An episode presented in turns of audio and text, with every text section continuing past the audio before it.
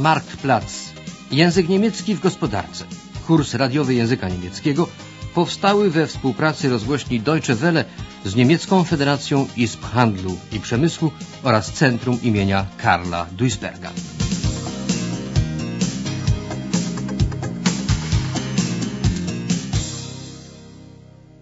Lekcja 25. Przedstawicielstwa niemieckiej gospodarki za granicą. Podczas dojazdu do miasta autobus wytrząsł się na wybojach. Przewodniczce i Jelenie było nieprzyjemnie wobec gości. Dziś prowadzi ona nie grupę zwykłych turystów, lecz uczestników Deutsch-Russische Unternehmer Tagung, niemiecko-rosyjskiego spotkania przedsiębiorców. Siedzący na miejscu przy oknie jakiś starszy Niemiec obudził się i zaczął się niecierpliwić. Jego sąsiadka jakby tylko na to czekała. Zaczęła mu surowym tonem wypominać, ile kieliszków szampana krymskiego wypił on po przylocie na lotnisko Pulkowo. Celowo puściła mimo uszu uwagę, że w Ostgeschäft, interesach ze wschodem, bez alkoholu niczego się nie osiągnie. Zabroniła mu zwracania się do siebie per panno i przedstawiła się doktor Steigner z Poczdamu, z firmy Ekologik.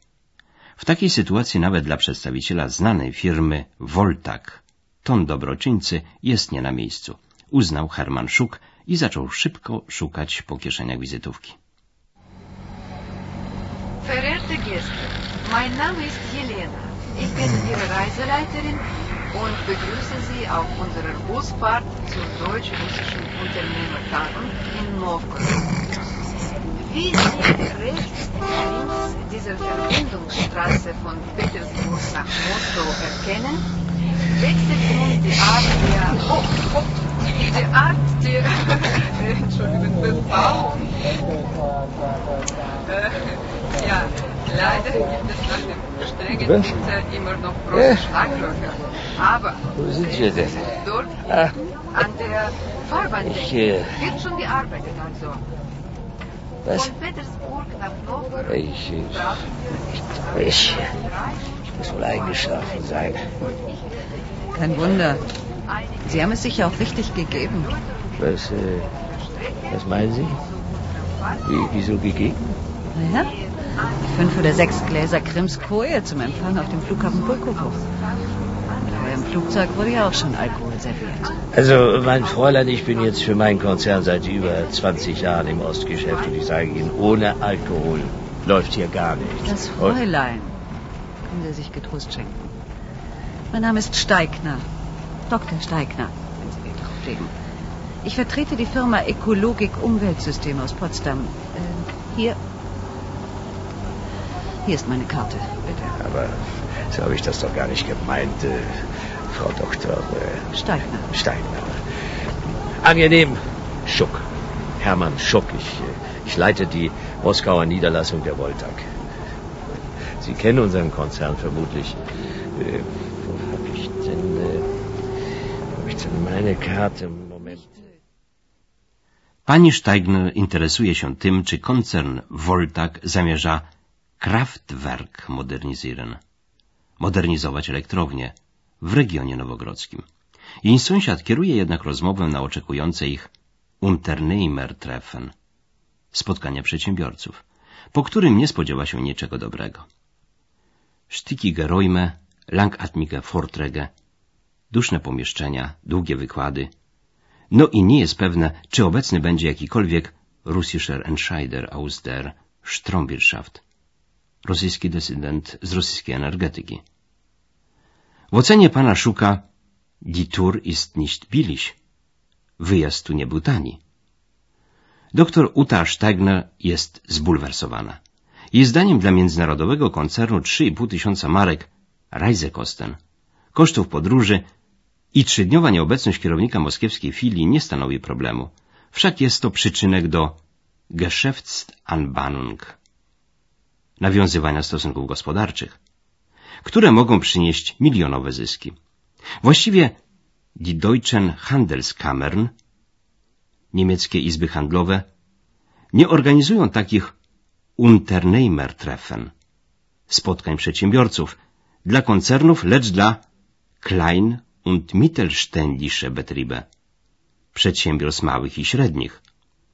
Jutro na przykład steht auf dem Plan, na porządku dziennym jest temat Förderprogramme, programy wspierające. Referenci z banków będą mówić o różnych Finanzierungsmodelle, modela finansowania przedsiębiorstw małych i średnich. Uta Steigner określa je skrótem PMS. Mich zum Beispiel würde interessieren, ob Sie, also die Voltag, jetzt auch in der Region Novgorod die Kraftwerke modernisieren will. Äh, wie, was? Nein, ich, äh, ich rede von diesem Unternehmertreffen da jetzt. Äh, also, vermutlich sitzen wir dann wieder einmal in stickigen Räumen, hören uns langatmige Vorträge an und wer weiß, ob da überhaupt irgendein russischer Entscheider aus der Stromwirtschaft hinkommt, mit dem ich reden kann. Na, und ganz billig ist diese Tour ja nur auch nicht. Ne? Oh Gott, oh Gott, oh Gott. Geht's denn der multinationalen Voltag so schlecht, dass Sie die dreieinhalbtausend Mark Reisekosten plus dreitägige Abwesenheit Ihres Moskauer Filialleiters nicht in eine möglicherweise millionenschwere Geschäftsanbahnung investieren kann? Oder sind es Ihre üppigen Reisespesen, die eine solche Akquise unrentabel machen, Herr Schluck? Schuck, wenn ich bitten darf, ja? Schuck. Ich bitte um Verzeihung. Aber im Ernst, Herr Schuck. Eigentlich organisieren die deutschen Handelskammern solche Unternehmertreffen doch eher für kleine und mittelständische Betriebe. Also beispielsweise morgen steht hier die Arbeitsgruppe Förderprogramme auf dem Plan. Da stellen die Referenten der Banken ausschließlich Finanzierungsmodelle für KMUs vor. Für meine Firma, die aufgrund ihres vergleichsweise kleinen Personalbestands sonst kaum eine Chance. Herr Schuck?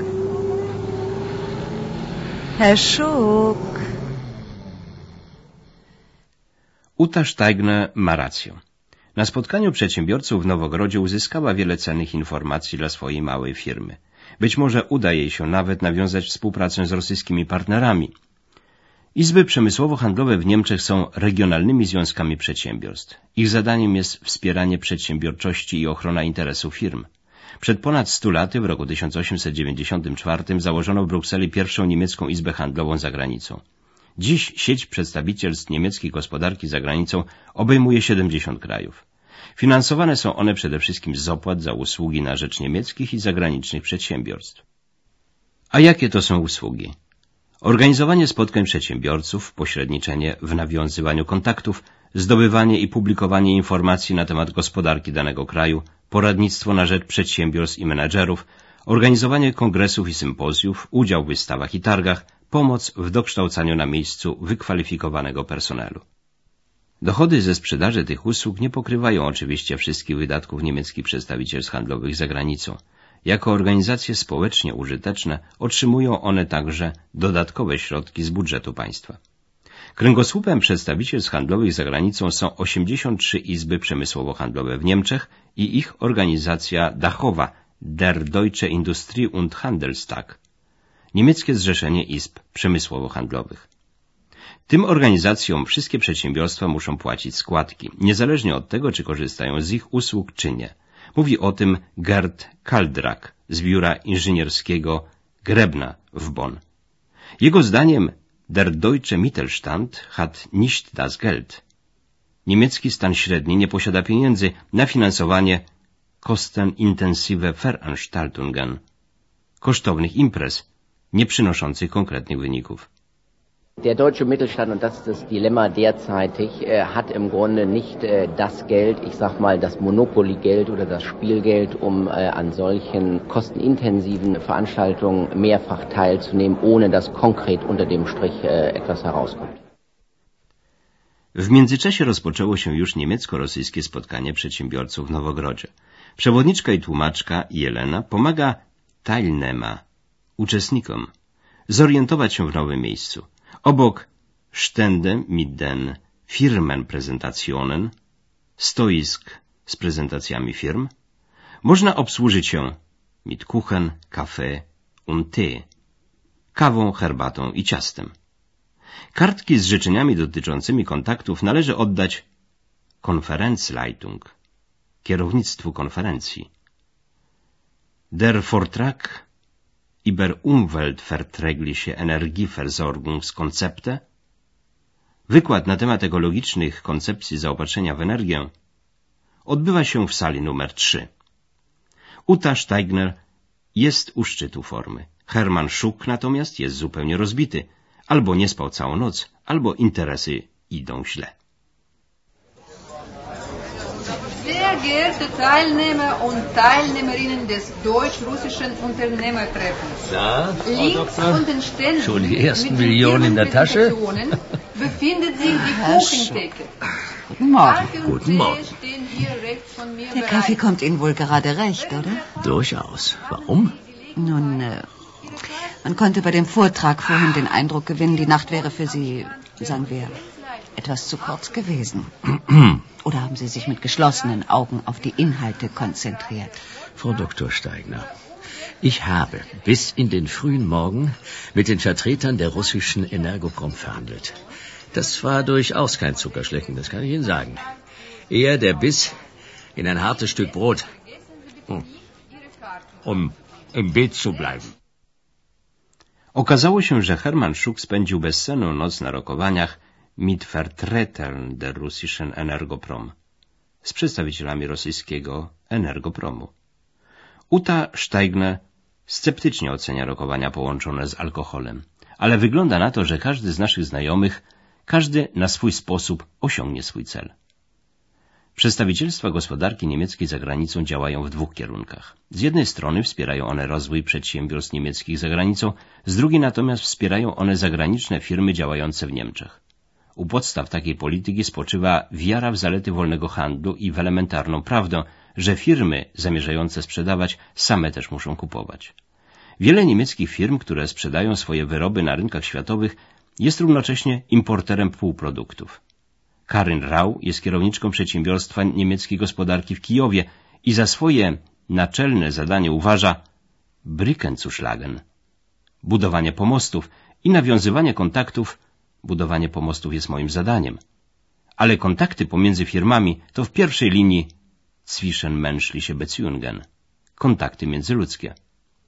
Natürlich ist es nicht immer einfach, diese Brücken zu finden und diese Brücken zu schlagen, aber ich denke, das ist mein Job. Irgendwie die Brücke zu finden zu den anderen Ufer, zu dem anderen Unternehmern oder zu dem anderen Unternehmer. Und ich glaube, die Brücke, die ist immer der menschliche Kontakt. Dieser zwischenmenschliche Kontakt, dieser Funke, der irgendwo überspringt. Niemieckim przedsiębiorcom, którzy noszą się z zamiarem współpracy z przedsiębiorstwami ukraińskimi, Karin Rau jako prawniczka radzi, by das Geschäft juristisch absichern. Zabezpieczyli oni prawnie swój interes, by zawierali ordentliche Verträge, prawidłowe umowy i die Rechte dieses Landes nicht umgehen. Nie obchodzili prawa tego kraju. Łatwo jest je obejść, ostrzega pani Rau, ale Sie werden kein Geschäft machen. Nie zrobią państwo na tym interesu. Ich sage immer den deutschen Unternehmern, bitte nach allen Seiten sichern und da ich ein Anwalt bin, sage ich immer, bitte nehmen Sie bei all dem konkret die juristische Sicherung vor. Machen Sie einen ordentlichen Vertrag, umgehen Sie nicht die Rechte dieses Landes, diese sind sehr leicht zu umgehen, tun Sie dieses nicht, dann werden Sie kein Geschäft machen. Schnelle Geschäfte sind kurze Geschäfte, machen Sie ein Geschäft von Dauer. Bleiben Sie rechtssicher. Wszystko to prawda, ale w praktyce niemieckie przedsiębiorstwa w Europie Wschodniej potrzebują nie tylko zabezpieczenia prawnego.